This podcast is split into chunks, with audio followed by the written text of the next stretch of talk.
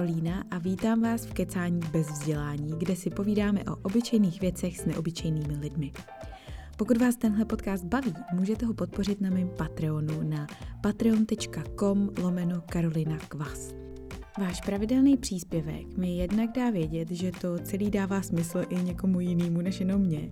A ještě mi pomůžete poplatit nějaký ty s podcastem spojený pěkně nenažraný složenky. Tak díky moc. Tentokrát si povídám s Janou LeBlanc, novinářkou, blogerkou a spisovatelkou, která se spolu se svýma dvěma dětma stěhuje a žije všude možně po světě, protože má za muže diplomata. Strávila tak několik let v USA, v Turecku, teď se jim krátí mise v Malajzii, kde žijou poslední tři roky a právě převážně o tom jsme spolu taky mluvili. Zajímalo mě totiž, co pro Janu vlastně znamená domov a jak snadno zapouští a potom zase vytrhává kořeny, nebo jak moc se život v zázemí ambasády blíží tomu opravdovému životu místních v té dané zemi. Rozebrali jsme, proč už pro ní není USA symbolem pokroku, jak prožívá neproměnu ročních období v Malajzii a jak si uvědomila, že jí chybí Česko, až když ho znovu navštívila a jak kde si v duši ví, že se sem jednou vrátí.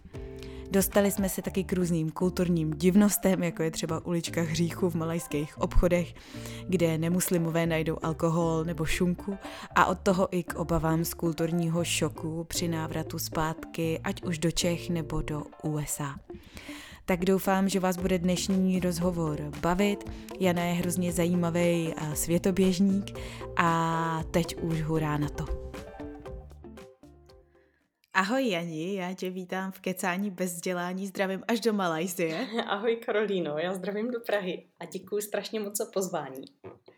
No hele, to je po dlouhý době vlastně, co dělám takhle rozhovor na dálku. Vždycky jsem to byla já, kdo byl někdy na opačném konci planety a posunutý o 10 hodin nebo o kolik, tak uh, dneska je to obráceně, tak to je zvláštní pocit pro mě.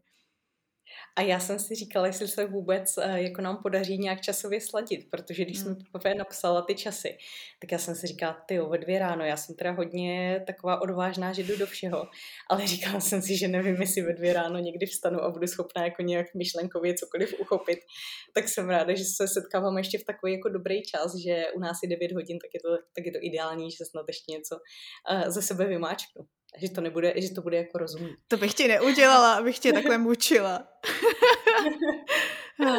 Hele, já, jsem si, já jsem si říkala, že ten náš rozhovor uvedu tím, jak my dvě jsme se vlastně seznámili, protože jsi, uh, teď jsme o tom spolu mluvili, jedna z takových těch duších, co jsme se nikdy vlastně nepotkali naživo, ale propojili jsme se takhle online.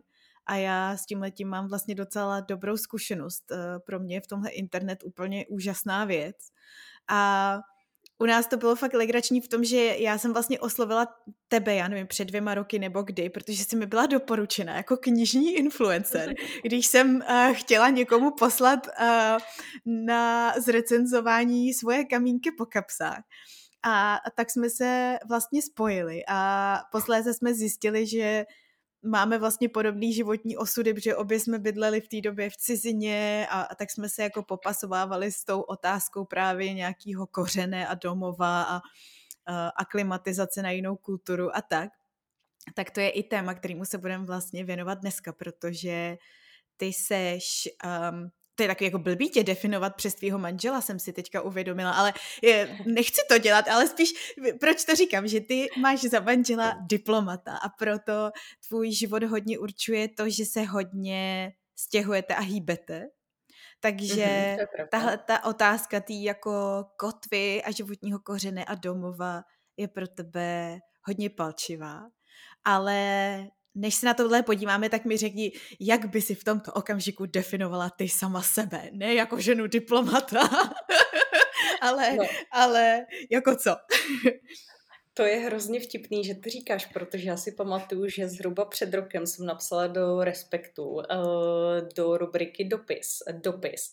A oni mi psali, ať se tam podepíšu. A já jsem tam napsala, že eh, Jana LeBlanc, eh, manželka diplomata, žije v Malajzii, pracuje jako novinářka. A to jsem tam měla až jako ve třetí větě. A na to se mě ozvala moje kamarádka Češka, která strašně dlouho strávila ve Spojených státech. A ona mi říkala, no to nemůžeš tam napsat v žádném případě, jako na prvním místě, že seš manželka diplomata a prostě prvně seš, uh, prvně seš uh, novinářka, prvně píšeš, tak se tam definuj tímhle a ten manžel by tam měl být až jako poslední, poslední bod, že to není přece tvoje definice. A já jsem si uvědomila, jak je to hrozně zvláštní pohled, že fakt eh, jsem vůbec nad tím takhle nepřemýšlela, třeba dokud ona mi to neřekla, že vlastně nad tím feministickým pohledem, že to tak je. A protože do té doby jsem se fakt jako hodně často viděla, hlavně primárně jako manželka uh, diplomata. Teď se tak taky vidím, protože to je asi moje hlavní role, ale už zároveň, a dneska jsem to taky říkala jedné kamarádce tady Češce, už o sobě, když někam přijdu, tak říkám, že jsem eh, neříkám úplně spisovatel, protože zase jsem toho tolik nenapsala, ale říkám, že jsem psavec, že píšu, že, že jsem v kreativní profesi, eh, že bloguju, abych nebyla jenom ta žena v domácnosti, protože jsem vždycky měla pocit, že když někde řeknu, že jsem žena v domácnosti a starám se o děti, tak eh, ty lidi třeba z toho manželova okruhu, z té jeho práce, mě začali jako okamžitě strašně přehlížet protože jsem pro ně prostě nebyla důležitá. Nezajímala se mi, měli asi pocit, že když jsem v domácnosti, tak dělám to prádlo, dělám tu myčku, dělám ty svačiny a vlastně nic moc asi třeba nevím, nebo mě to ani nezajímá a ono je to sice přesně naopak, ale jako by ta definice, to slovo, tě podle mě, nebo mě to tak připadalo, mě absolutně jako by odhodili prostě stranou pro ně. Takže teď začínám říkat, že jsem uh, spisovatelka, že jsem blogerka a že moje hlavní náplň času jsou moje dvě děti teď, protože jsou ještě malí, ale a změnilo to trošku ten pohled na mě. To je vlastně zajímavý, to mi přijde jako taková odvrácená stránka feminismu svým způsobem, jo? protože přeci zrovna jsme se o tom taky minule povídali s kamarádkou, že cílem feminismu by mělo být, že v pohodě jsou všechny ty role, že jo? včetně té ženy v domácnosti, když si ji jako vybereš a jsi v ní spokojená, ale že je to teď právě obráceně, že tohle je role, kterou se vlastně pohrdá svým způsobem, nebo přesně jako jí potom člověk jí přehlíží. Takže i když jsi v té roli ráda třeba, tak najednou máš pocit, že jakoby nesmíš v ní být ráda. A, tak... Ano, a nebo že tak e, jako pro to okolí neexistuješ, pro určitou, možná pro určitou sortu společnosti. Podle mě je to taky hrozně odvislý od toho, v jaké společnosti se pohybuješ když uh, já nevím, jsem tady třeba se sousedkama, který všechny mají podobný příběh, tak je to jako v pohodě. A vlastně vůbec takový, takovou žádnou jako takový pocit nemám, že by to bylo něco méně naopak, ale když pak třeba přijdu do jako manželovy práce nebo na nějakou akci, která s ní souvisí, tak uh, tam jsou hodně lidí, kteří jsou hodně orientovaní na kariéru a vůbec to není špatně, já to vůbec nějak nehodnotím, ale prostě pro ně v tu chvíli jakoby konverzace se mnou, asi aby třeba navázali nějaký další důležitý kontakty nebo aby si povykládali o něčem z práce, co je pro ně důležitý, tak pro ně prostě ta role toho, že jsem doma a že jsem máma, tak uh, to asi nezní tak atraktivně, no. Hmm. A tak přitom, teda pokud uh, se stýkáte s dalšíma diplomatama, tak to asi často mají podobně, ne? Jako, že ty jejich partnerky tím, že vlastně jsou, ale jako limitovaný tím uh, mužem, že jo, protože přesně jako ono najdi si někde třeba stabilní zaměstnání, když se každý čtyři roky stěhuješ, to je vlastně takový syndrom jako ženy vojáka, že jo, který třeba někde slouží, je někde ano. na misi dva roky, tři roky, pak zase jedeš pryč, takže přesně jako vlastně ten kořen ani úplně zapustit nemůžeš, protože ho potom budeš zase velmi bolestivě vytrhávat, takže to často není ani protože bys to takhle vyloženě chtěla, ale protože to je nějaký kompromis nebo ústupek ve vztahu k tomu vztahu k člověku, který ho miluješ a má nějak uspořádaný život, že jo? Je to, prav, je to pravda, hodně uh, lidí to má podobně, ale třeba musím říct, že zase jako na americké straně to funguje, protože můj manžel pracuje teda pro americké ministerstvo zahraničí, tam je to trošičku jinak v tom, že ta země je veliká, takže i ta hmm. ambasáda, vlastně všechny ambasády jejich jsou veliký a oni vždycky část těch pracovních pozic, které třeba nejsou tak důležitý, tak obsazují těma lidma, kteří jsou tady jako partneři. Takže ty máš mm. jako partnerka, diplomata šanci přihlásit se třeba na nějakou jako sekretářku a tak. Uh, ne vždycky je to pozice, která třeba odpovídá tvýmu vzdělání, ale samozřejmě je to dobrý pro to, abys měla nějakou mm-hmm. práci, abys měla nějaký finance, abys třeba neskončila úplně s kariérou, takže pokud uh, ty se chceš pak do nějaké práce vrátit, že jo, tak je fajn v životopisu prokázat, že zatím, co jste někde byli a ty jsi tam byla pro svého manžela, tak zároveň uh, si třeba nějakou takovou práci dělala. Takže v, tom je to, v tomhle je to jednodušší, ale zase ta americká strana proto má zázemí. Třeba vím, že ne všechny hmm. ambasády, zvlášť které jsou malí, jako malých zemí, to tady uh, tak mají, takže mám tady kamarádky, které jsou třeba ze Švédska, z Dánska. Ty ambasády jsou fakt třeba 3 až 10 lidí a ty mhm. samozřejmě hmm. takovou příležitost nemají. Není to prostě 150 lidí na americké ambasádě plus dalších jako uh, X, který uh, dělají zase spoustu důležitých rolí tam. Mm-hmm. No a vy jste teda teďka v Malajzii už uh, třetím, čtvrtým rokem? Teďka začínáme třetí zrovna, no. Přiletěli hm. jsme sem 2020 vlastně uprostřed covidu. Eh, na konci října. Jo, a prvních 14 dní jsme tedy začínali v hotelu v takové té přísně, přísné karanténě, kdy uh, nám přinesli třeba toaletní papír tím, že ho dali do košíku, zaklepali nám na hotelové dveře a rychle utekli, aby jsme si to vyzvedli a aby nás vůbec neviděli. Takzvaně vřelé přivítání. Ano, Takže tam jsme byli takhle 14 dní a teďka už teda to tady všechno naštěstí funguje uh, normálně, byť ta Azie byla strašně dlouho uh, zavřená pro lidi zvenku a ty bezpečnostní opatření třeba, když to srovnám s Českem nebo se Spojenýma státama, tak byly jako hrozně přísný a vlastně teď teprve, ty nechci kecat, ale myslím, že tak před měsícem až dvě, nebo dvěma nám zrušili roušky. Hm, to by tady byla revoluce v Čechách. No, já si myslím. A předtím jste přijeli z Turecka, pokud se nepletu? Ano, ano, z Turecka, tam jsme byli dva roky. Dva roky. Takže teď budete v Malajzii tři, čtyři celkově? Teď budeme v Malajzii s největší pravděpodobností tři. Jo. No, takže no ještě, tak... jeden, eh, ještě jeden celý rok v podstatě do příštího konce října, no, do 2023. Mm-hmm. A, a před Tureckem bylo ještě, to jste žili v Americe a, a kde všude jinde? Před Tureckem byly Spojené státy a můj manžel vlastně žil v Praze, kde mm-hmm. mě potkal a on byl předtím ještě v několika afrických zemích a na takových různých jako krátkých výjezdech v Iráku a v Afghánistánu a tak. Ale společně jsme byli teda jenom Amerika, Turecko a teď Malajzie. Hmm. S tím, že to funguje. S tím, že to funguje tak, jenom já možná tomu udělám takový úplně malinký úvod, že uh, podle nějakých jako vnitřních regulí by to mělo být tak, že když diplomat odjede na dvě mise zahraniční, tak pak by se měl zase na nějakou dobu vrátit domů a tam strávit třeba pět let. Myslím, že to je na americké straně a po těch pěti letech zase může žádat o nějaký další. Ale jako není to pravidlo, když, eh, protože třeba Amerika má fakt ambasádu skoro v každé zemi světa, takže o ty pozice je pořád jakoby velký zájem a pořád je tam velká fluktuace lidí, takže pokud je to nějaká země, kam se až tolik lidí nehlásí, tak se ti může stát, že jsi v cizině non-stop třeba 10 let. Uh-huh, No a tak to mě teda zajímá, a jaký pro tebe tyhle ty přesuny jsou, jak to jako prožíváš, protože i, i pro mě, já jsem jako žila všude možně po světě, vlastně různě dlouhou dobu. Byla jsem v Anglii, jsem byla studijně, ale to jsem vždycky na konci toho trimestru jela domů, takže jsem tam jako žila prostě x měsíc v kuse, ale pak jsem se třeba na měsíc vrátila do Čech. Předtím jsem jako dítě ještě žila nějaký čas s mámou v Itálii. Uh, a, a tak prostě a, na, a naposledy teda Austrálie, kde jsem byla 8 let, jo, s tím, že jsme se vraceli teda do Čech občas na nějaký ty prázdniny. Uh, No a, a v té Austrálii, to je moje věčný téma, já jsem jak kolovrátek s tím, jsem prostě ty kořeny fakt už jako zapustila zároveň, ale nikdy plně nevytrhla ty, ty český.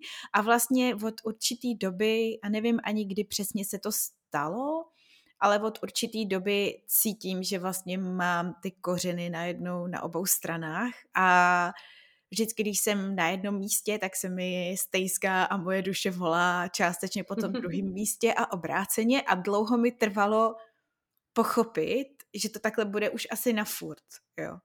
Mm-hmm. Tak mě tak mě zajímá, jak tyhle věci prožíváš ty, protože zase třeba někde nežiješ tak dlouho a taky uh, ne každá země si dovedu představit ti stejně přiroste k srdci, nicméně nějaký život si tam stejně musíš vybudovat, že jo, když už tam prostě na pár let seš. No, já myslím, že ty jsi řekla důležitou větu, že nikde nežiješ dlouho. Ty jsi říkala, že vlastně si v Austrálii byla 8 let. U mě je to trošku jiný v tom, že já jsem byla v Americe skoro 6, což už je docela dlouhá doba, ale eh, v Turecku vlastně jenom dva a teďka v Malajzii budeme tři. A já myslím, že to třeba rok až dva trvá, než člověk si nějak jako vůbec na tu zemi zvykne, než prostě zjistíš si, jak to funguje, uděláš si nějaký vazby a tak a než se to jakoby prohloubí, ten vztah, tak vlastně my většinou odjíždíme, což je pro mě ta nejhorší věc na těch hmm. neustálých přesunech. Že vlastně na něco si zvykneš, začne to hmm. být fajn, obklopíš se lidma, který hmm. máš ráda na druhou stranu musím říct, že třeba v té ambasádní komunitě nebo i v té expatské komunitě, která je třeba tady v Kuala Lumpur, kde tady hodně lidí pracují pro olejářský průmysl a je tady hodně lidí, jako, kteří pracují pro různé banky, tak oni se taky hodně střídají. Takže nemůžu říct, že by tady ty lidi byli na věky. Už se mi stalo, že jako tady hromada sousedů, jak kvůli covidu, tak kvůli jiné práci nám odešla. Takže je to takový, že vlastně nikdy podle mě nemůžeš úplně ty kořeny zapustit, protože na to tady nejsi dostatečně dlouho. A zároveň v Americe podle mě to taky souvisí s, jako v, s tím, nebo já, já to tak mám, že záleží, kde máš uh, tu rodinu. Já mm-hmm. jsem mhm. třeba v Americe, vlastně těsně předtím, než jsme odjeli, tak jsem porodila Bena, který mu mm-hmm. bude teďka 6 let. A myslím si, že kdyby jsme byli tam nějakou delší dobu a kdyby on už tam chodil do školky a najednou prostě s tím dítětem jsem tam dělala víc věcí a porodila jsem třeba i to druhý tam, tak teďka už tam budu zasazená třeba mnohem víc. Ale já jsem pořád tím, že jsem tam přišla a nic jsem jako vlastně neměla, nemohl, neměla jsem ani dokumenty, které by mě opravňovaly tam být napřed. Takže jsem na dost věcí čekala a než jsem si nějakým způsobem jako ošahala, jak to tam funguje, než jsem si tam zvykla a tak, tak jsem pořád byla taková jakoby jedním, jednou nohou v těch Čechách. Že se mi mm-hmm. docela, nemůžu říct, že by se mi jako úplně stýskalo, já mám ráda to dobrodružství, do Ameriky jsem vždycky strašně chtěla, ale pořád jsem měla pocit, že se jako do těch Čech někdy vrátím a že ten domov je tam. Mm-hmm. Tenkrát jsem si nechala i byt v Praze, abych se mohla mm-hmm. jako mhm. pravidelně vracet, abych mohla být v tom svém bytě. když tam budu což jsem bývala, pak jsem zjistila, že to byla hrozná hloupost, když jsem tam přijela jednou za rok, že a ztratila jsem hrozně moc peněz, který jsem se snažila zase vydělat prací prostě pro všechny možné uh, magazíny, co jsem, co jsem jako mohla. A teďka by to asi bylo jiný s těma dětma, no. Teď se sama sebe často ptám, kdyby jsme třeba tady zakotvili nějakou další dobu, jestli by se pro mě Malajzie stala domovem. Zároveň si to úplně nemyslím, protože pořád mě chybí jako celkem důležitá část třeba tady v Malajzii a to je ten jazyk. To je to, mhm. že jsi prostě na něco a jako vůbec tady je třeba velká, opravdu jako velká role islámu celkem a náboženství. A myslím si, že díky tomu, že já jsem v takové kultuře nevyrostla a vlastně ji poznávám až jako v dospělá, takřka ve 40 letech, tak se nikdy na ní nedokážu naladit, abych eh, to považovala vyloženě za domov. Že pořád jsem mhm. nejvíc času prožila v Česku, nejvíc to tam znám, nejvíc mě to Česko sformovalo, takže pořád asi cítím, že největší jakoby domov je tam. Ale zároveň je pravda, že pokud bychom někde žili uh, trvale s dětma, jakoby delší časový úsek, tak pravděpodobně, kde rozumím, kde chápu třeba tu kulturu a tak, pravděpodobně by se ten pocit toho domova přesunul tam, takže naprosto jako chápu z Austrálii, že po osmi letech v jazyce, kterýmu rozumíš v kultuře, která je ti relativně blízká, že jsi prostě zapustila kořeny tam. No. Hmm. A co pro tebe teda primárně tvoří ten pocit domova? Ale myslím, že jsou to eh, jako několik věcí. Jednak je to fakt to, kde jsou ty lidi, který máš mm-hmm. ráda. Zároveň ty lidi, který máš ráda, tak jsou prostě rozdělení, že jo, na několik stranách, teďka na několika stranách planety. Mm. Ale by, jakoby ta největší nebo nejužší jednotka jsou prostě ty děti a ten hmm. manžel, mm. takže to je určitě jedna věc. Na druhou stranu nedokážu prostě za sebe odpárat to, v čem jsem vyrostla, mm. že mám na nějaké straně světa rodiče, že tam mám kamarády, bratra, že tam mám nějaký úzký vazby, jako třeba pracovní, že je to země, která mám pocit, že ji jako nejvíc rozumím, že ať se stane cokoliv, tak to jako dokážu nějak si vysvětlit, dokážu to pochopit, což uh, u Ameriky třeba vůbec uh, mě pořád jako spousta věcí tam překvapuje a nedokážu je mm. jako nějak uh, logicky uchopit, přestože mám za manžela Američana.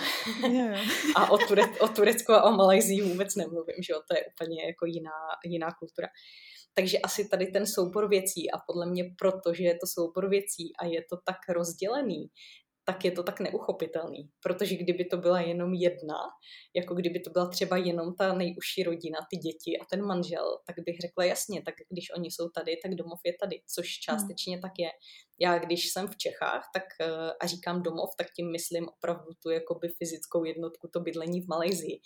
Hmm. Ale zároveň prostě vím, že kde si jako hluboko uvnitř je ten domov i ta známost, prostě hmm. to Česko, protože ta nějaká, ten jako nějaký vztah, ty všechny lidi, co tam jsou a tak, takže proto je to komplikovaný. Hmm, hmm.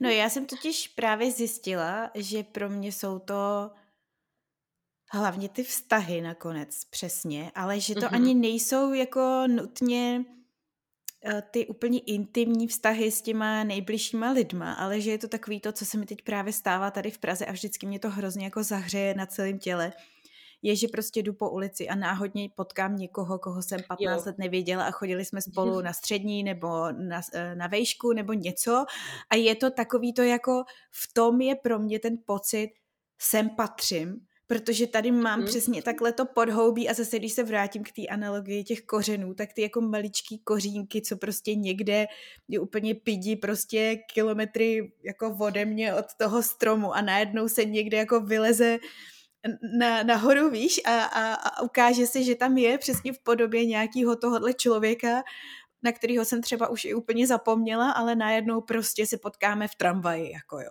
A to je pravda. A promiň jenom ještě, že ti do toho skáču, ale uh, překvapuje mě, i když asi jo, asi to dává smysl, Praha je taky malý město, ale já, na tohle třeba vždycky bylo super Brno, protože já jsem z Moravy a vždycky jsem měla pocit, že když přijedu do Brna, tak tam fakt jako se stane, že opravdu někoho potkáš, protože to je prostě malý, to centrum je relativně malý a nějak to tam prostě vždycky zafungovalo, že já vždycky, kdykoliv jsem se vrátila a šla jsem po Brně, tak jsem prostě někoho takhle potkala. Když to jako v Praze úplně ne, ale jako věřím, že věřím, věřím, že se to stává, protože ty, eh, ty jsi vyrostla v Praze, takže ty máš zase to, uh, ty kořeny tam, že jo? Tak uh, jako to dává smysl, no. No a to, to vlastně jsem zjistila, že bylo fakt něco, co mi celou dobu v té Austrálii chybělo a že to byla taková ta že tohle je ta půpeční šňůra, že vlastně ve výsledku jsou to úplně jako banální interakce, které třeba trvají jenom několik krátkých minut a je to jenom nějaký jako small talk a vlastně ti to v uvozovkách nic nedá uh, jako po faktický stránce, nebo já nevím, mm-hmm. než jenom tenhle ten pocit toho jako ah, jako sem nějak patřím. Jo. Je tady prostě širší kontext mýho života a událostí. Mm-hmm. Mm-hmm. Jo, a pro mě třeba i nějaká historie. Já si myslím, že je to taky mm. strašně závislý na tom, uh, kdy do té ciziny odejdeš. Že podle mě je mm. jako jiný, když odejdeš třeba v 18 a určitě mm. jiný, když odejdeš ve 30, jako já, že přece jenom jako do té doby tě fakt formovalo to Česko a strávila jsi tam strašně moc času. A určitě to taky hraje roli. Prostě fakt věřím, věřím tomu a právě to si vždycky říkám třeba u svých dětí, jak jako oni to budou mít, když oni mají takhle od každého vyzobnutý něco hmm. a nikam vlastně jako úplně nepatří teďka v tom dětství. Jo. Ono se to samozřejmě může změnit, že jo. Teďka můžeme být někde delší dobu prostě, nebo mm, jako můžeme si říct, že se o to budeme aktivně snažit, ale třeba tohle je moje velká otázka, nakolik jako hmm. tohle hraje roli, ale zase asi se to nedá úplně jako vystupovat zpětně, že jo, jestli jako je to vlastně tak strašně důležitý, jak já si myslím, že to je, a nebo není. Oni taky existují různý pohledy na to, záleží vždycky s kým člověk mluví. Já třeba musím říct, že teďka v Malajzii jsem potkala tolik lidí, kteří vyrostli napříč světem, jako fakt, fakt mm-hmm. napříč světem, narodili se prostě v Hongkongu, žili ve Švédsku, prostě v Americe, v Austrálii, všude možně a jsou pořád jako v pohybu a nemají pocit, že tím něco ztratili. Jo, že by nemají asi pocit domova, nikdy jsme se tak jako o tom hlouběji nebavili, ale zároveň nemám z nich pocit, že by byli jako o něco ochuzení, no. Takže nevím, jestli to není jenom takový zase můj pocit, že by to mělo být jako nějak a přitom je to třeba jedno, to nevím. Hmm, hmm. No, tohle je vlastně jako člověk se nemá ani na co odkázat, že jo, na nějakou minulou zkušenost, protože kor, eh, tady v České republice nikdo tuhle tu mm, zkušenost za komunistů neměl, no, že by přesně. žil někde v cizině, takže jako není moc o co se opřít. No, ale je to, vidíš, že to, je to zajímavý, je to zajímavý téma, tohleto, jako možná teď už zase po nějaké době, že, jo, že už jsme dneska zrovna tolik let od revoluce, tak možná by už se dali nějaký příběhy lidí vystopovat a sepsat, jak to třeba cítili, jak to vnímali, ale já to pořád beru a dneska jsem to říkala jedné své kamarádce, ona se mě nějak ptala taky, co bych jako doporučila, proč si myslím, že uh, jako by třeba měli tady zůstat nebo by měli odejít a tak. A já jsem, já jsem jí říkala, že to je tak jako vysoce individuální uh, rozhodnutí a zkušenost, hmm. že to prostě nejde. Podle mě nejde jako nikoho životní příběh aplikovat na ten tvůj a říct hmm. si, ty jo, tak oni to měli takhle, tak to budeme mít asi hmm. taky tak. Hmm. Jako možná jde malinko si z toho načerpat třeba nějakou inspiraci, ale pak se stejně musíš rozhodnout na základě hmm. toho tvýho individuálního pocitu a příběhu a pro mě třeba je na tom těžký zahrnout do toho vlastně všechny, nás všechny, že každý jsme jakoby úplně jiný ty děti jsou ještě hodně tvárný, ale jednak já a můj manžel, že jsme taky každý vlastně z opačného konce planety. A teď to jako nějak, teď to nějak jako dát všechno dohromady, aby všichni byli spokojení nebo nějak aspoň spokojení a necítili si ublížení, to je hrozně těžký, no. Hmm, hmm. No a vy jste teďka v létě vlastně právě cestovali, viď? Byli jste po mm-hmm. delší době, mimo jiné taky kvůli covidu, teda právě v Americe mm-hmm. a i v Čechách. A o tom si taky ano. psala na blogu, že tě to vlastně, já jsem četla konkrétně to o USA, že tě to překvapilo, mm-hmm. jak uh, pro tebe ta země byla vždycky symbolem nějakého progresu a jak vlastně mm-hmm. najednou máš z toho úplně opa- opačný pocit, tak uh, co v tobě zanechaly tyhle ty dva výlety? No, uh, já si třeba úplně asi si vždycky vybavím jednu takovou věc, uh, co se týká třeba Česka, že fakt tam v Česku mně přijde, že je taková hrozně jakoby homogenní společnost, která mm-hmm razí pořád ten třeba hodně jednotný názor v mnoha věcech. Jo. Že prostě moje maminka a typicky lidi v mém okolí všichni říkali, a ty děti už by měly mít ten domov a měli byste vymyslet, kde teda budete mm-hmm. a tak. A je to takový, no teď um, Beník půjde do první třídy, už by to chtělo jako nějaký rozhodnutí, vlastně všichni říkají jako něco podobného. Když to třeba ta Amerika je v tomhle zase mnohem otevřenější, asi jak jsou tam právě lidi z různých, uh, kteří mají různý životní příběhy, z různých konců světa a tak, tak uh, nemám pocit, že by mi dávali nějaký rady, nebo nemám pocit, že by tolik říkali, hele, záleží na tom, kde se usadíte, už byste to jako měli udělat, měli byste si nějak rozhodnout.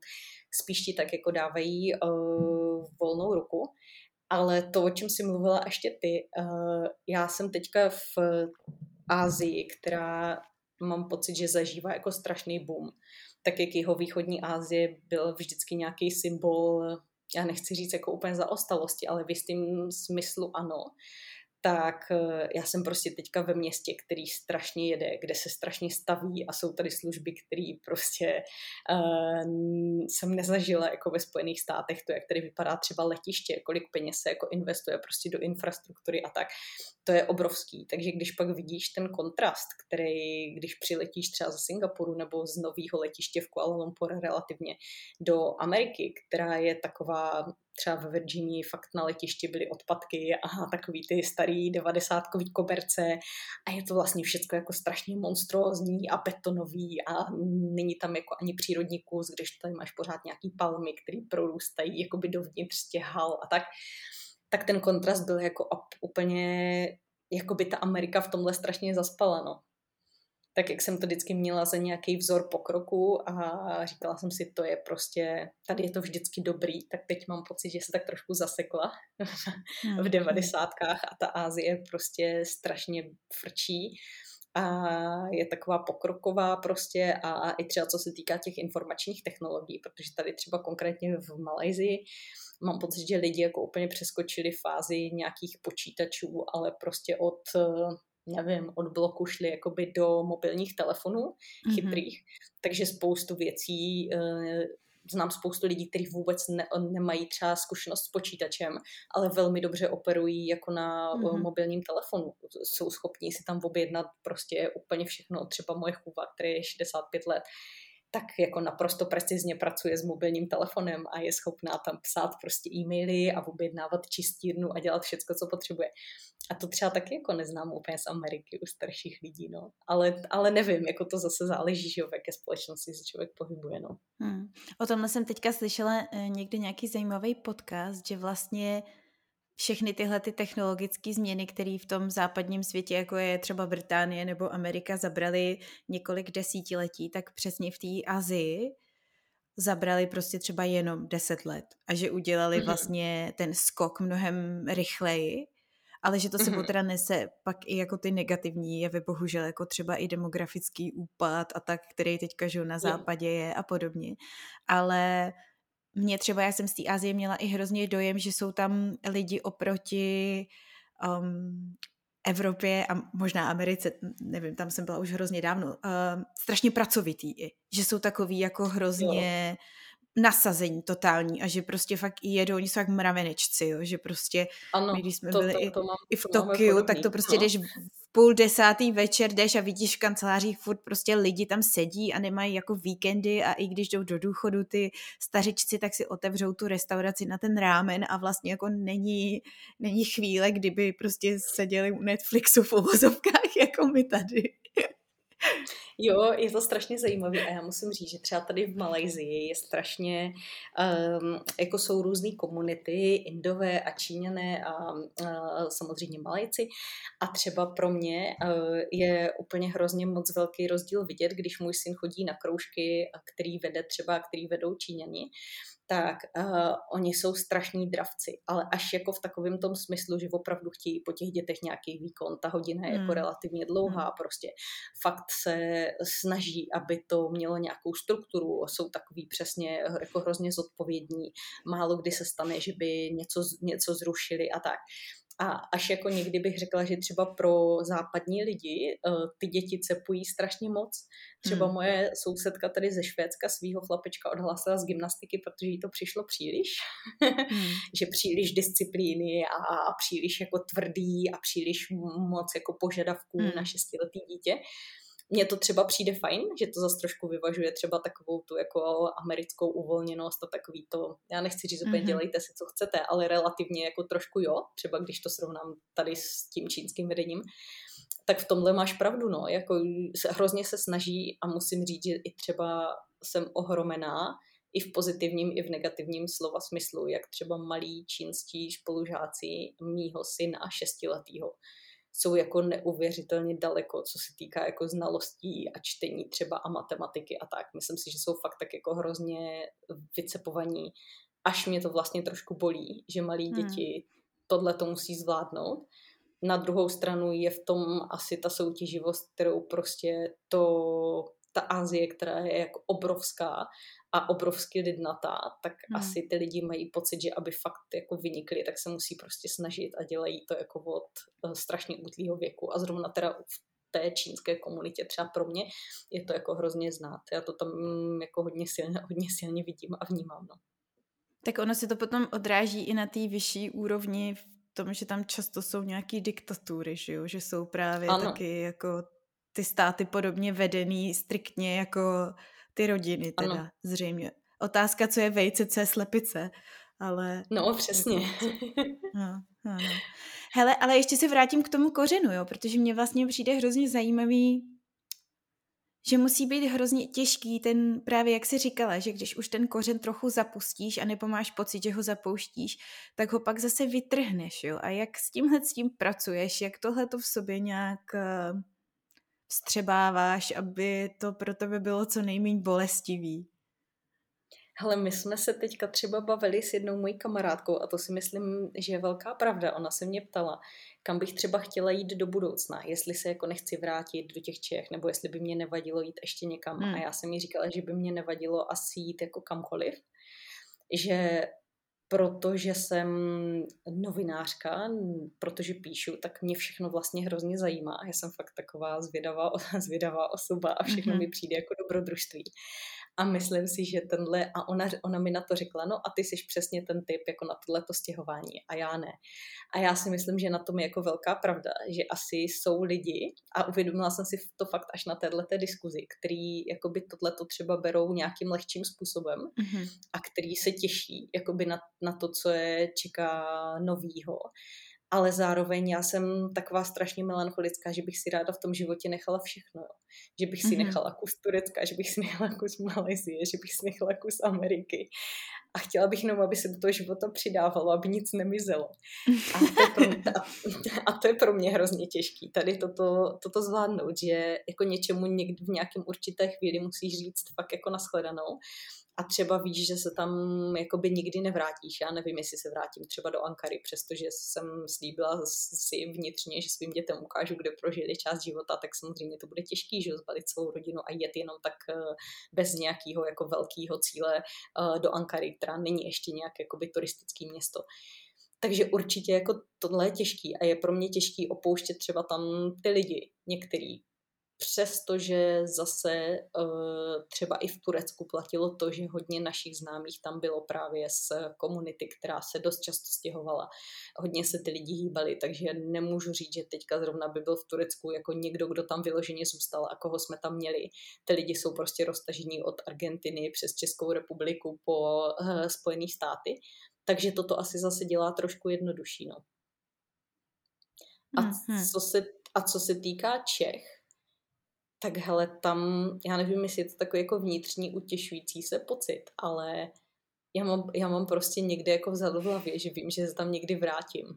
A, a, to, a to tam mhm. prostě mám, jako by nějakou danou věc a to podle mě dělá spoustu věcí jednodušších, že vůbec jako neoperuju s tím, že by Česko už v mém životě třeba nikdy nehrálo žádnou větší roli. Já prostě někde jako mám, že tam budem a nevím kdy, nevím kde, nepracuju na tom jakoby nějak aktivně, ale prostě to tam někde je. A tak, tak to, to, to asi je takový, toto asi prostě fakt uh, mění, mění. No a když jste tam teďka teda v Čechách byli v létě, tak uh, jsi z toho měla jaký dojem? Po jaký době jsi vlastně byla uh, v Čechách zase?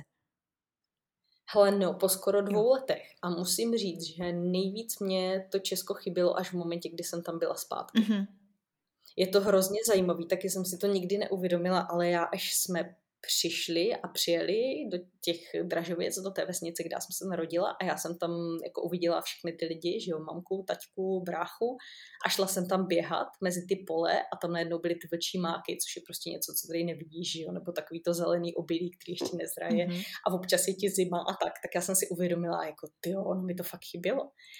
Já si, já si totiž myslím, že tady v tom mém konkrétním případě, jak se zase, jak jsme pořád vlastně jakoby v nějaké rotaci, tak a jak nějakou dobu trvá, než si zvykneš, tak je to tak intenzivní, že ono to nějaký ty stezky a ty všechny věci, že to prostě částečně překryje.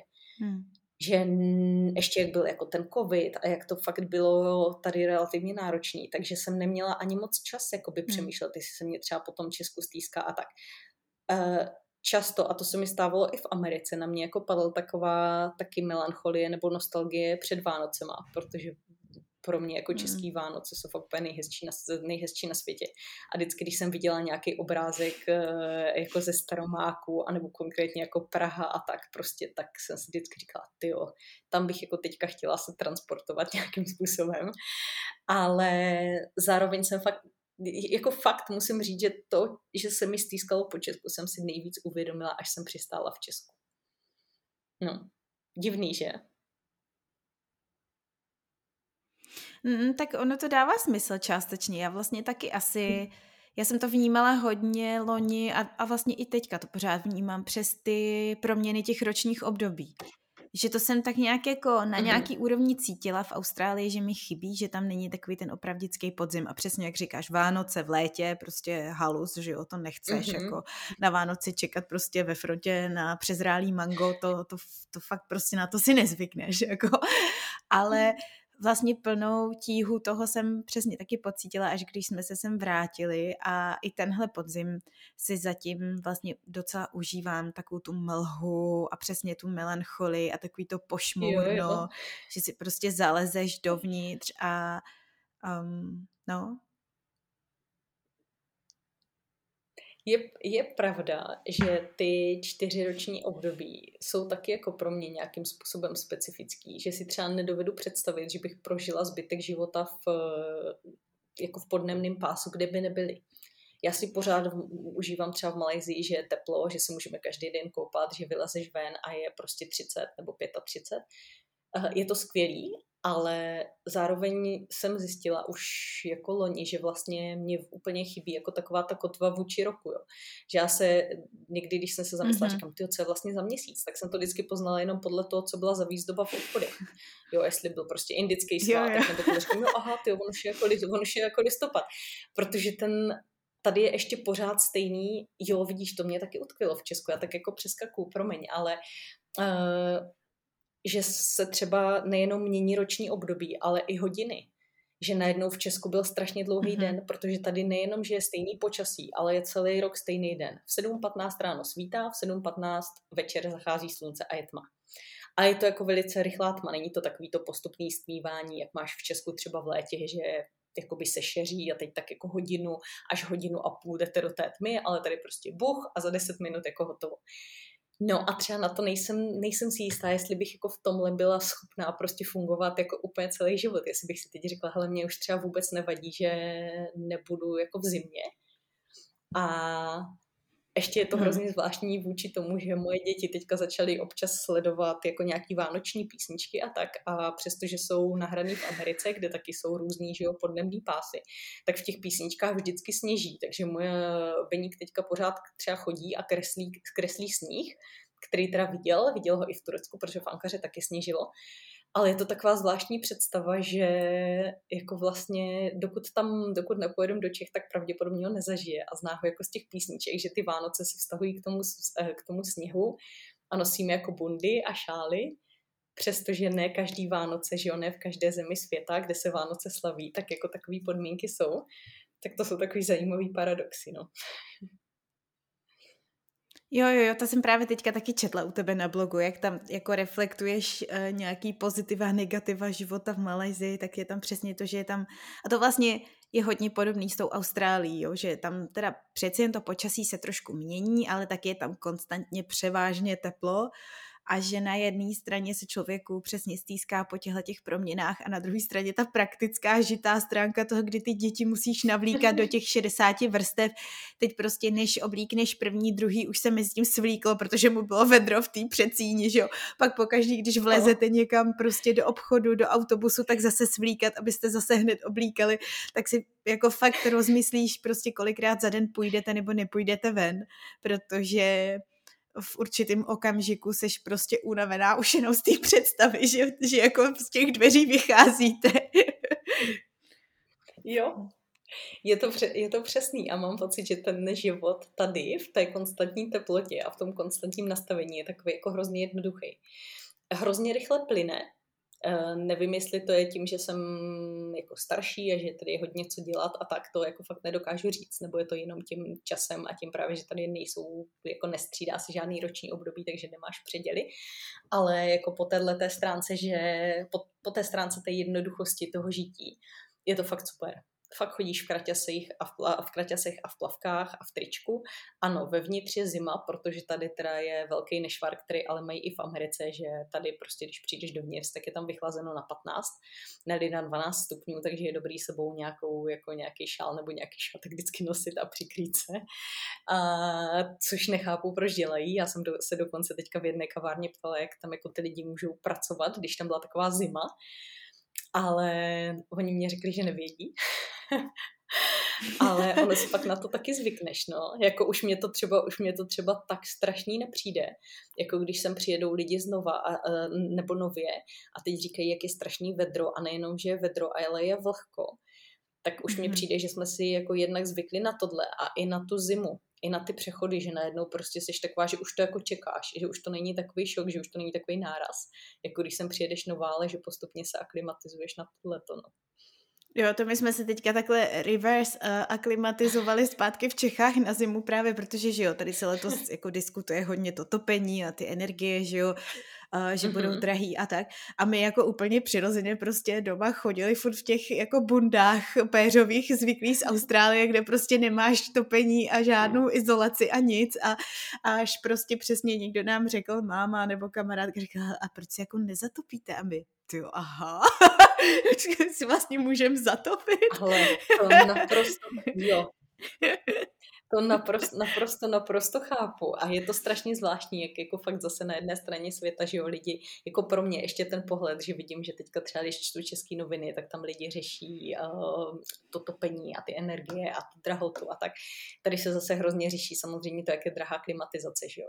Když mm-hmm. máš třeba větší byt a, v každé, a každé, v každé místnosti klimatizuješ, tak ono to fakt leze do peněz, protože ta teplota venku je jako docela šílená znám spoustu lidí místních, kteří mají puštěnou klimatizaci třeba jenom večer, hmm. anebo ji vůbec nepouští, prostě se fakt na to aklimatizovali, nebo mají jenom takový ten stropní větrák. Uh, tak je to prostě, je to, je to takový až trochu bizarní, mm-hmm. že si říkáš, ty, tak já tady čtu noviny prostě, kde lidi řeší topení a jestli nezmrznou a tady prostě zase lidi řeší, jak jako nepadnout vedrem a zároveň neobětovat celou výplatu na to, aby nepadli vedrem, že jo. Na to navazuje ještě jedna věc, která mě zajímala a sice, že vy, když takhle žijete někde v cizině, tak žijete v rámci té ambasády nějak, že jo, pokud jsem to pochopila správně. Takže to není, že byste jako vyloženě žili prostě tam s místníma někde a máte nějaký svoje bydlení od americké ambasády a ty to vlastně i sama často popisuješ taky zase na tom blogu a různě že je to občas taková jako bublina nebo svým způsobem zlatá klec možná až, ve který seš, mm-hmm. takže je to takový jako zkreslená ochutnávka té dané kultury a země a zároveň právě by mě zajímalo, jestli to má vliv i potom na to tvoje přemýšlení o tom stěhování se třeba zpátky do Čech nebo do Ameriky, protože vlastně jdeš z do jisté míry umělého prostředí někam jako zpátky mm-hmm. do v mhm. uvozovkách normálního světa. Je, jak tohle to jako prožíváš nebo vnímáš, eh, to by mě zajímalo. Skvělý téma, děkuji, že se ptáš.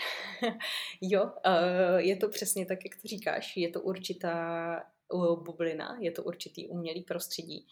A když jsme se teďka třeba s manželem bavili, nebo on se mě ptal, jestli bych chtěla v Malajzii zůstat, to už se mě ptal před nějakou dobou, tak já jsem mu říkala, no ale v jaké Malajzii? Jako v té, kterou známe teďka díky tvojí práci, anebo v té reálné? Jako mezi nimi je podle mě obrovský rozdíl propasný, který mi, od kterého prostě nás chrání to, že my tady máme ten příjemný komfort té ambasády. My tady žijeme s místníma lidma, jsme normálně jakoby v domě, kde žijí všechny možné národnosti, není to nějak tak, že je to jako exkluzivní bydlení pro lidi, kteří pracují na ambasádě, to vůbec ne.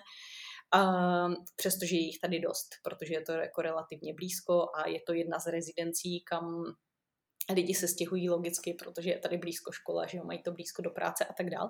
Ale jako nejsme úplně, že bychom byli nějak, eh, není to jako, není to to země, kde jsi nějak oddělená od eh, té společnosti nebo od těch lidí. Ale samozřejmě vidíš z ní to lepší, protože uh, seš v prostředí, kde za svoje peníze, protože můj manžel vydělává v dolarech, si můžeš relativně dost věcí dovolit, speciálně když jsi v jeho východní Asii, že jo, kde je obecně levněji od takové té všednodenní reality, jako že si třeba musíš zavolat na něco opraváře a stane se v Malajzii, že on jako nepřijede třeba tři týdny. Tě chrání to, že uh, je někdo na americké ambasádě, kdo má nějaký kontakt nebo kdo je místní a kdo zařídí, aby ten opravář ti přišel během jednoho dne a samozřejmě, když by můj manžel tady tuhle práci neměl a žili jsme tady jakoby v té realitě, tak si to budeme muset zařídit sami a je otázka, jak moc by nás třeba toto štvalo, tady v drobnosti. Já věřím, že po čase jako asi dost, uh, těžko říct, jak, uh, jako snadno bychom to překonali. Takže v tomhle to máš pravdu, no. Je hrozně těžký vidět tu zemi uh, reálně takovou, jaká je. Takže já bych třeba byla zvědavá na to, kdyby jsme tady začali žít bez jakoby takového backupu té ambasády. jak by se nám tady žilo, jak by jsme to třeba vnímali. A to samozřejmě bez té zkušenosti nedokážu teďka taky posoudit a říct to by fakt se vyvinulo až na základě toho, kdyby jsme si najednou tady sami museli zařídit bydlení, sami bychom museli přesně volat ty opraváře, sami bychom museli třeba zjistit, jak to tady funguje s daněma, kdyby jsme je tady měli platit a tak. Mm-hmm. Takže ono určitě je to zase spousta úsilí a energie a pak tě logicky můžou štvát nějaký věci, jakože třeba zjistíš, že fakt nerozumíš, jak některým třeba technickým věcem nebo důležitým jako politickým nebo nějakým jakoby úkolům, který máš splnit, tak prostě, že třeba ten jazyk tě blokuje ve větší míře, než si smyslela, že bude a tak, přestože Malajzie je bývalá britská kolonie, takže zrovna třeba v hlavním městě. Tady fakt většina lidí umluví anglicky. No, tak to právě nedokážu říct. Takže samozřejmě, že ani do Čech, ani třeba do Ameriky se mi teďka úplně nechce, protože tady je to přesně taková hezká bublina, Tady je to pohodlí. A vím, že to ani v jedné zemi, ani v Čechách, ani ve Spojených státech bych neměla. Prostě neměla, tam by, tohle, tam by tyhle ty všechny výhody odpadly a bude těžký naladit se zpátky na tu realitu, ať je to kdekoliv, protože vlastně už teďka pátý rok žiju jakoby takovej, já nechci říct úplně, že je to zhýčkaný, on to má i svoje negativa, ale v jistém smyslu je to zhýčkaný životní styl, a samotnou by mě zajímalo, jak rychle bych se adaptovala na ten, na ten reálný. No. Až to přijde. Hmm. Takže vlastně bojíš se třeba i trochu nějakého paradoxně kulturního šoku při návratu domů, jako i třeba z tohohle hlediska?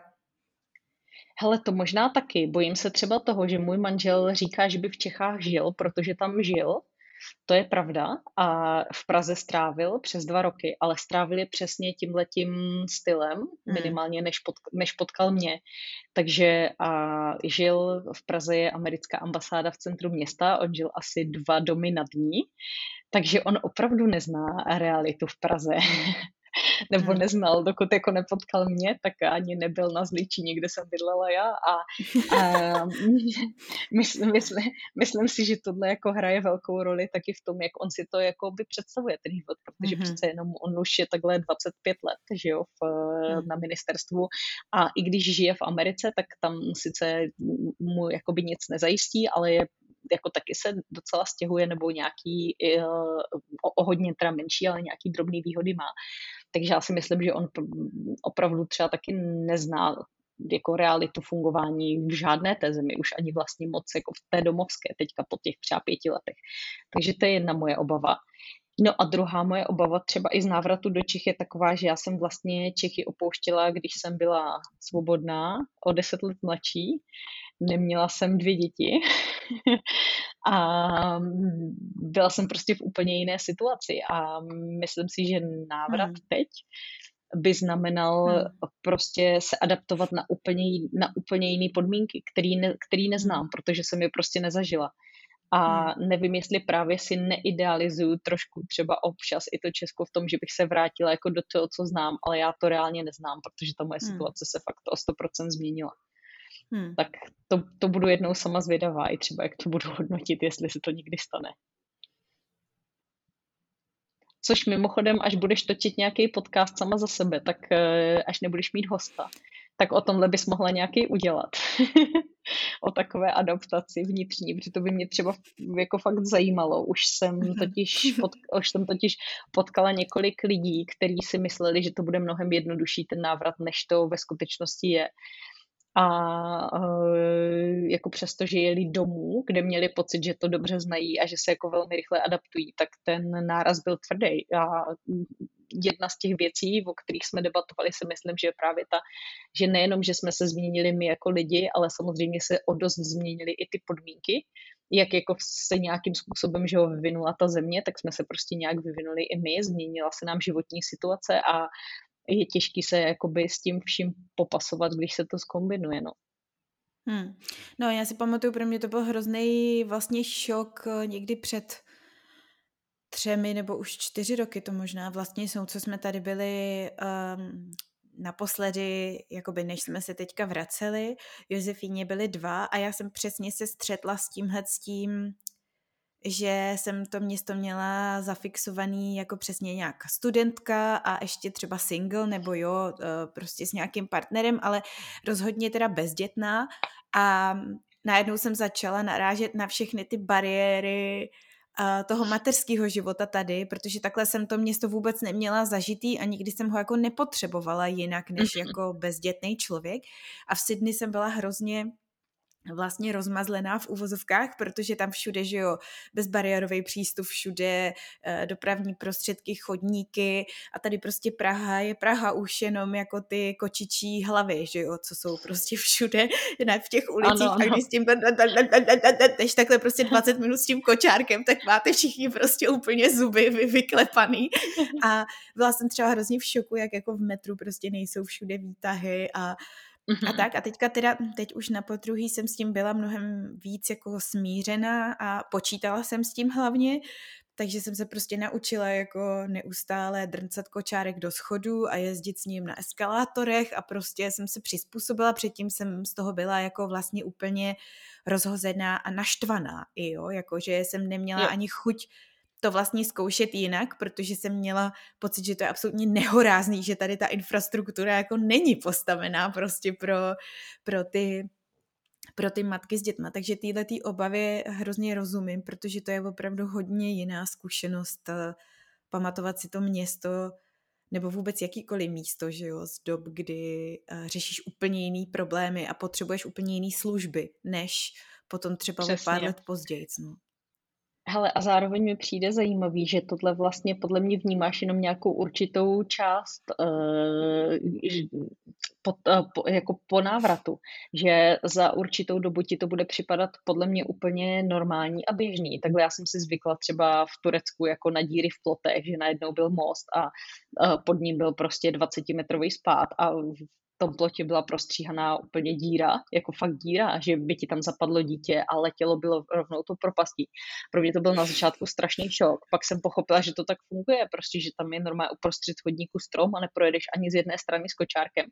Tady je to v některých částech města dost podobný, jo, že prostě najednou je jako kanál, někdo se rozhodne, že ho opraví a nedá tam nic nic, prostě tam je najednou uprostřed chodníku jako díra a jdeš, tak tam prostě mm-hmm. spadneš, ale ty lidi asi jsou jako na to nějak adaptovaný a já musím říct, že už jsem se taky adaptovala, že naopak mně hmm. přijde prostě šokující, když to tak není když najednou je jako někde rovina a opravený chodník a není mhm. tam, a je tam přesně tam nájezd pro vozíčkáře, což v Ázii vůbec není jako běžný. Tady si myslím, že vozíčkáři a lidi, kteří jsou handicapovaní, musí být úplně strašný problém jako existovat.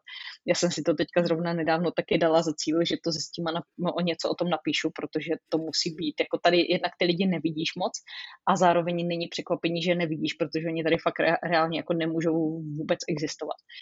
No ale co chci říct, že si na to fakt zvykneš postupně a že ti přijde šokující, že je to někde jinak. Já si hmm. třeba vybavuju, jak jsme přijeli do Ameriky a tam máš takový ty dveře, které jakoby jednak jsou uh, většinou dvoukřídlý dveře, otevřou se a jsou ohromný, že jo, prostě Amerika to je jako pro mě prostor, takže to se otevře a může projít 20 lidí naraz a jsou tam takový ty tlačítka, který si zmáčkneš na boku a ty dveře si ti prostě otevřou jako automaticky a všude to funguje, všichni ti pomůžou, záchody máš jako obrovský, že jo, který jsou speciální speciálně v podstatě v každém Subway nebo v každém Starbucksu jsou eh, záchody pro handicapované lidi. To tady vůbec neexistuje a pro mě bylo šokující naopak to americký. Ne už to, že to tady není. Pro mě bylo šokující, že tam to je, protože já už jsem to zapomněla. Hmm. Že tam to tak bylo. Stejně jako jsem zapomněla, že v Americe nejsou sprchy do ruky, ale že se musíš prostě vysprchovat dítěti, dítěti zadek pod takovou tou sprchou, která je prostě namontovaná v podstatě v podstatě na stropě a prostě to jako nefunguje. A když to chceš nějak zařídit, tak máš mo- mokrou úplně celou koupelnu a topí se v podstatě celý hotelový pokoj. A to jsou takové ty drobnosti, které prostě podle mě, když si nikam nezaznamenáš, tak strašně pak rychle vytěsníš, protože je prostě překryje ta jiná zkušenost, no, na kterou si zase rychle zvykneš, protože v tom musíš nějak fungovat, že jo? nebo i chceš, ale, ale musíš, protože jinak to nejde, já tady nezměním chodník, že jo, v Kuala Lumpur. V tomhle to pro mě byl vždycky takový jako rizí příklad této adaptace, takový ty britský oddělený kohoutky na horkou a no, studenou vodu, přesný, že ano. Jak prostě, to je úplně jako systém, který, to si říkáš, jak prostě lidi, co mají takovéhle inženýrství, mohli skolonizovat půlku země koule, když prostě neumí ani namíchat vodu, při který si v jedné ruce neopaříš ruku a v druhý to není totální ledárna, jo. A to, no a to taky vlastně, no. pak se s tím naučíš nějak žít. No tak já se momentálně v Praze adaptuju na množství psích hoven s odpuštěním a prostě fakt jako počuranýho úplně všeho od psů všude v Praze, tak eh, na to se snažím teďka adaptovat kor s těma dětma. Je to teda složitý, protože to právě v Austrálii zase nebylo tohle vůbec. Jo. Tam prostě jsme všude chodili bosy a bylo všude čisto a, a, a šli jsme i relativně jako, dobře, nechodili jsme po centru Sydney, jo, ale jako v těch menších centrech těch eh, okrajových částí Sydney jsme prostě bosky chodili pořád a pláže byly čistý a všechno bylo čistý a prostě do louže, když vlezlo dítě, tak eh, jako jasně byla to špína, ale čistá špína. A tady hrozně bojuju s tím, že se fakt bojím, aby jako šáhli na kámen, protože víš, že tam předtím bylo 20 psů, co to s odpuštěním zechcelo na cimpr campr, jo tak... Uh... No, hele, a to je, to je pravda, to si, to si pamatuju, že v, eh, že v Česku fakt takhle vyjdeš z Prahy, je eh, v Praze zbytu a musíš takhle kličkovat mezi hovnama, no jo, to si, to si vzpomínám, je to, tak, je to tak v Praze, je to i na chodnicích, že jo, není to jenom jako v trávě v parku. Ale mě fascinuje, jak je to možné, že prostě to ty lidi dělají, že to fakt třeba potom psovi neseberou. A zároveň ale vidím i realitu jihovýchodní Asie, zase jak je třeba těžký naučit lidi uh, odhazovat odpadky do košů, třídit. Jo, a pak prostě si říkáš, ty jo, to zabere jako takovýho času, takové energie, to je prostě taková jako investice do těch lidí, je přimět, aby změnili to svoje zažitý chování, který už mají tolik let, že jako to vlastně naprosto chápu, že pro ty Čechy to asi bylo normální, že jo, že se to tak dělalo, tak proč by to dělali jako jinak a je to hrozný, ale zároveň jako tuším, že to je dlouhá práce, že to není prostě úplně jednoduchý s těma, lid, s těma lidma pracovat, protože tady je to jakoby podobný, akorát, že teda tady nejsou psy, že jo, jakoby v muslimské zemi, nebo je, jsou hmm. tady samozřejmě, ale nechodí jako hromadně po ulici hmm. uh, s, pán, s páničkama, takže jsou tady zase jiné věci a to jsou třeba ty odpadky, no. Hmm. No to ještě, a ještě mě napadl jeden kulturní, eh, vtipný kulturní šok a sice hned po příjezdu uh, si David úplně jako nějaký fakt turista fotil v Albertovi množství alkoholu tvrdýho přímo u pokladen v Albertu.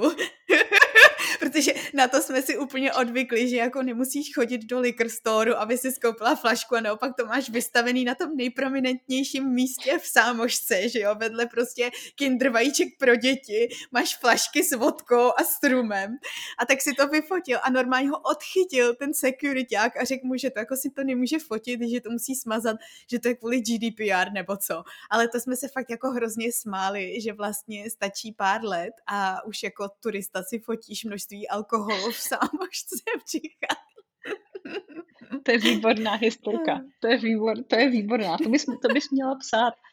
Prosím, a dávej to na svůj blog, to je jo, fakt jo. Eh, no to super si, Na tomhle si člověk, ale přesně, přesně ten kontrast je úžasný, jak si na tom uvědomíš, jak je tady normalizovaný ten alkohol a jeho jako fakt nezmírná konzumace, ale zase potom na druhou stranu v té Austrálii třeba jako se ty lidi zlískali stylem, že se válili jako po ulicích uh, po zemi, jo? Nebo třeba v Británii se tohle pamatuju, i když měli a žádný liquor story je od toho nezachránili. To tady zase eh, jako jen tak nevidíš, že jo? To je pravda. Já si myslím, že Češi taky jsou jako naučený na to, že hodně vydrží jako když to zase srovnám třeba si, no. si, s jinýma národnostma, který když vidím pít, tak jako občas ty lidi padnou, že jo, po dvou panácích a Češi jedou prostě všechno možný a kombinují a, a, furt, a furt jako drží. jo, jo, jo, to je, to, je, to je fakt pravda, ano, množství alkoholu a to je jedna z věcí mimochodem, které třeba tady v Malezii jsou strašně drahý. Jako tady samozřejmě v muslimské hmm. zemi, že jo, se nepije, ale hmm. pije, protože je tady hodně zase národností jako Číňané nebo Indové, který hmm. alkohol nemají zakázaný, takže jako koupíš tady. Ale třeba, jak jsi říkala o tom, že v Albertu je to vystavený u poklady, tak tady je to zastrčený. Tady fakt, jako já jsem nedávno taky hmm. psala takový článek, že vlastně tady musíš jako šunku a alkohol musíš hledat. A že je to většinou za nějakou jako pyramidou třeba brambůrek nebo pyramidou prostě nějakých jiných jako potravin, jako mlíka a tak. A ne, nebo že je to v takové části obchodu, kam zajdeš, ani nevíš, že tam ta ulička je a najednou tam přijdeš a to je prostě prasečí ulička a alkoholová. A tam je ta, ulička, tam to je ta ulička hříchu.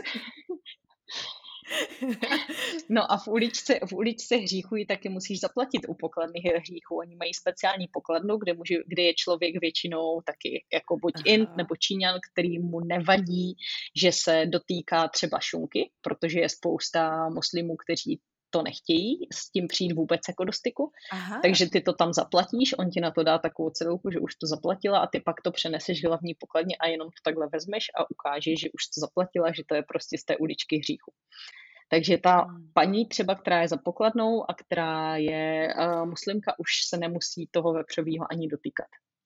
Aha. No. Takže takový walk of shame potom přímo z té uličky jdeš provinila tak, s paškou. Tak trošku, ale. ale zase, zase já to, mám, já to mám jako zkreslený tím, že my jsme hmm. fakt v hlavním městě, jsme v jeho centru, je tady hodně cizinců, takže i ty obchody jsou tomu přizpůsobený a zároveň je to taková jako tichá tolerance, která mě vlastně fascinuje. Jo. Tady je to fakt většinově muslimská země, mm-hmm. takže by to tady být nemělo. Zároveň to není tak mhm. striktně jako arabský země, že to tady nenajdeš, ale nevystavuje se to nikomu na odiv. Je to tady, ty jako cizinec si to tady můžeš koupit, ale není to vyloženě na očích těm, kteří to třeba vidět nechtějí, což je jako podle mě dobře fungující koncept, mm-hmm. který zajišťuje, že jakoby ta existence těch různých kultur je tady vůbec jako možná a je relativně bez nějakých jako mm-hmm. velkých násilností, třeba o kterých by slyšela jako v médiích a který by se děli nějak opakovaně a tak, tak to se mi tady líbí. Ale určitě jsou, a vím o tom, říkali mi to lidi, že jsou tady státy v Malajzii, je tady vlastně 13 států, které jsou jako velice konzervativní a pochybuju, že tam vůbec třeba taková ulička v obchodech je. Eh, byla bych velice překvapená, kdyby jako třeba v Terenganu, který je, nebo v Kelantanu, který jsou státy, jako, který jsou hodně, hodně, hodně konzervativní. Něco takového vůbec bylo, spíš si myslím, že tam ty věci vůbec nebudou dostání.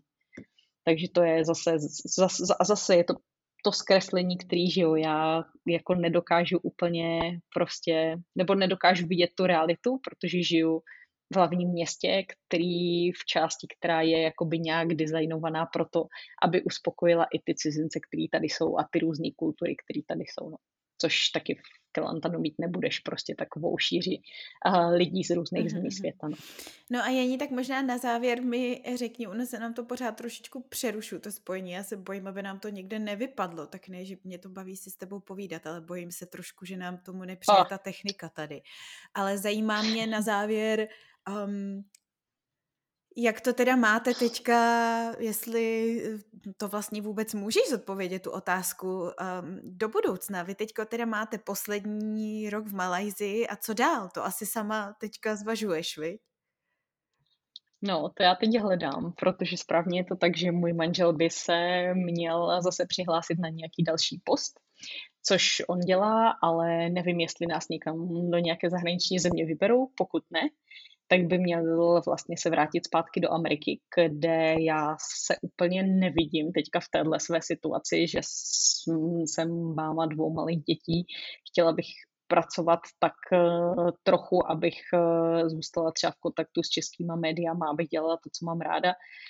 A nevím, nemám pocit, jako, že teďka Amerika je úplně destinace ideální, kam bychom měli zamířit, i protože si myslím, že ta adaptace tam bude na všechno, tam bude úplně nejtěžší.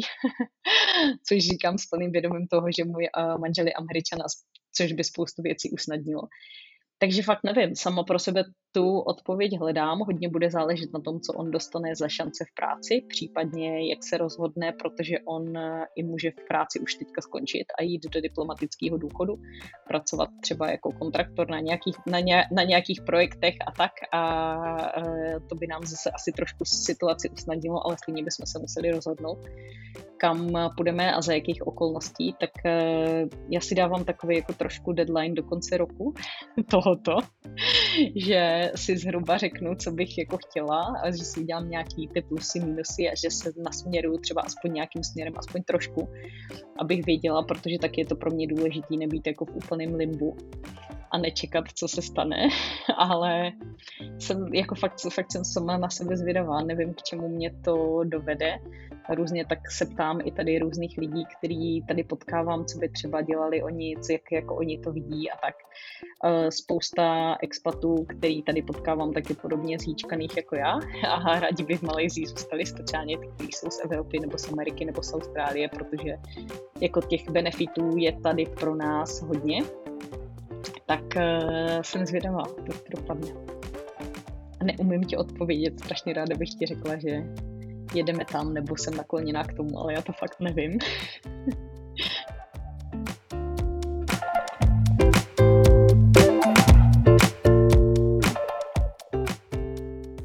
Tak já doufám, že se vám dnešní kecání líbilo. Všechny informace o mém dnešním hostovi, včetně odkazů, najdete tady dole v popisku. No a pokud vás dnešní díl nějak opravdicky inspiroval, tak se prosím zastavte na mým Patreonu. Najdete ho na patreon.com lomeno Karolina Kvás, kde můžete podpořit vznik spoustu dalších epizod. A pokud se zrovna necítíte přímo na patronství, tak se třeba podělte aspoň se svýma nejbližšíma a s kamarádama a pomožte tak kecání rozšířit zase o trošku dál do světa. Svoje dojmy mi můžete poslat přímo i třeba na můj Instagram, kde mě najdete jako Karolina podtržítko kvas. Já vaše zprávy strašně ráda čtu a už se na ně těším. Díky, že jste tady se mnou dneska byli a zase příště ahoj.